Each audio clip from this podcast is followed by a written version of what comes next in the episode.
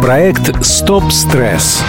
Многие специалисты уверены, что кинотерапия – это не пустой звук, а реальный способ справиться с напряжением, зарядиться добрыми эмоциями и, конечно же, получить большую порцию вдохновения. Какие картины помогут добиться этих смелых целей, расскажем далее.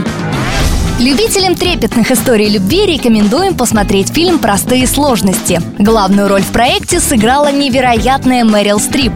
Согласитесь, уже только этот факт заставляет выделить пару часов своего драгоценного времени. Сюжет ленты расскажет зрителям о внезапно вспыхнувших чувствах между бывшими супругами. Будьте уверены, вам понравится.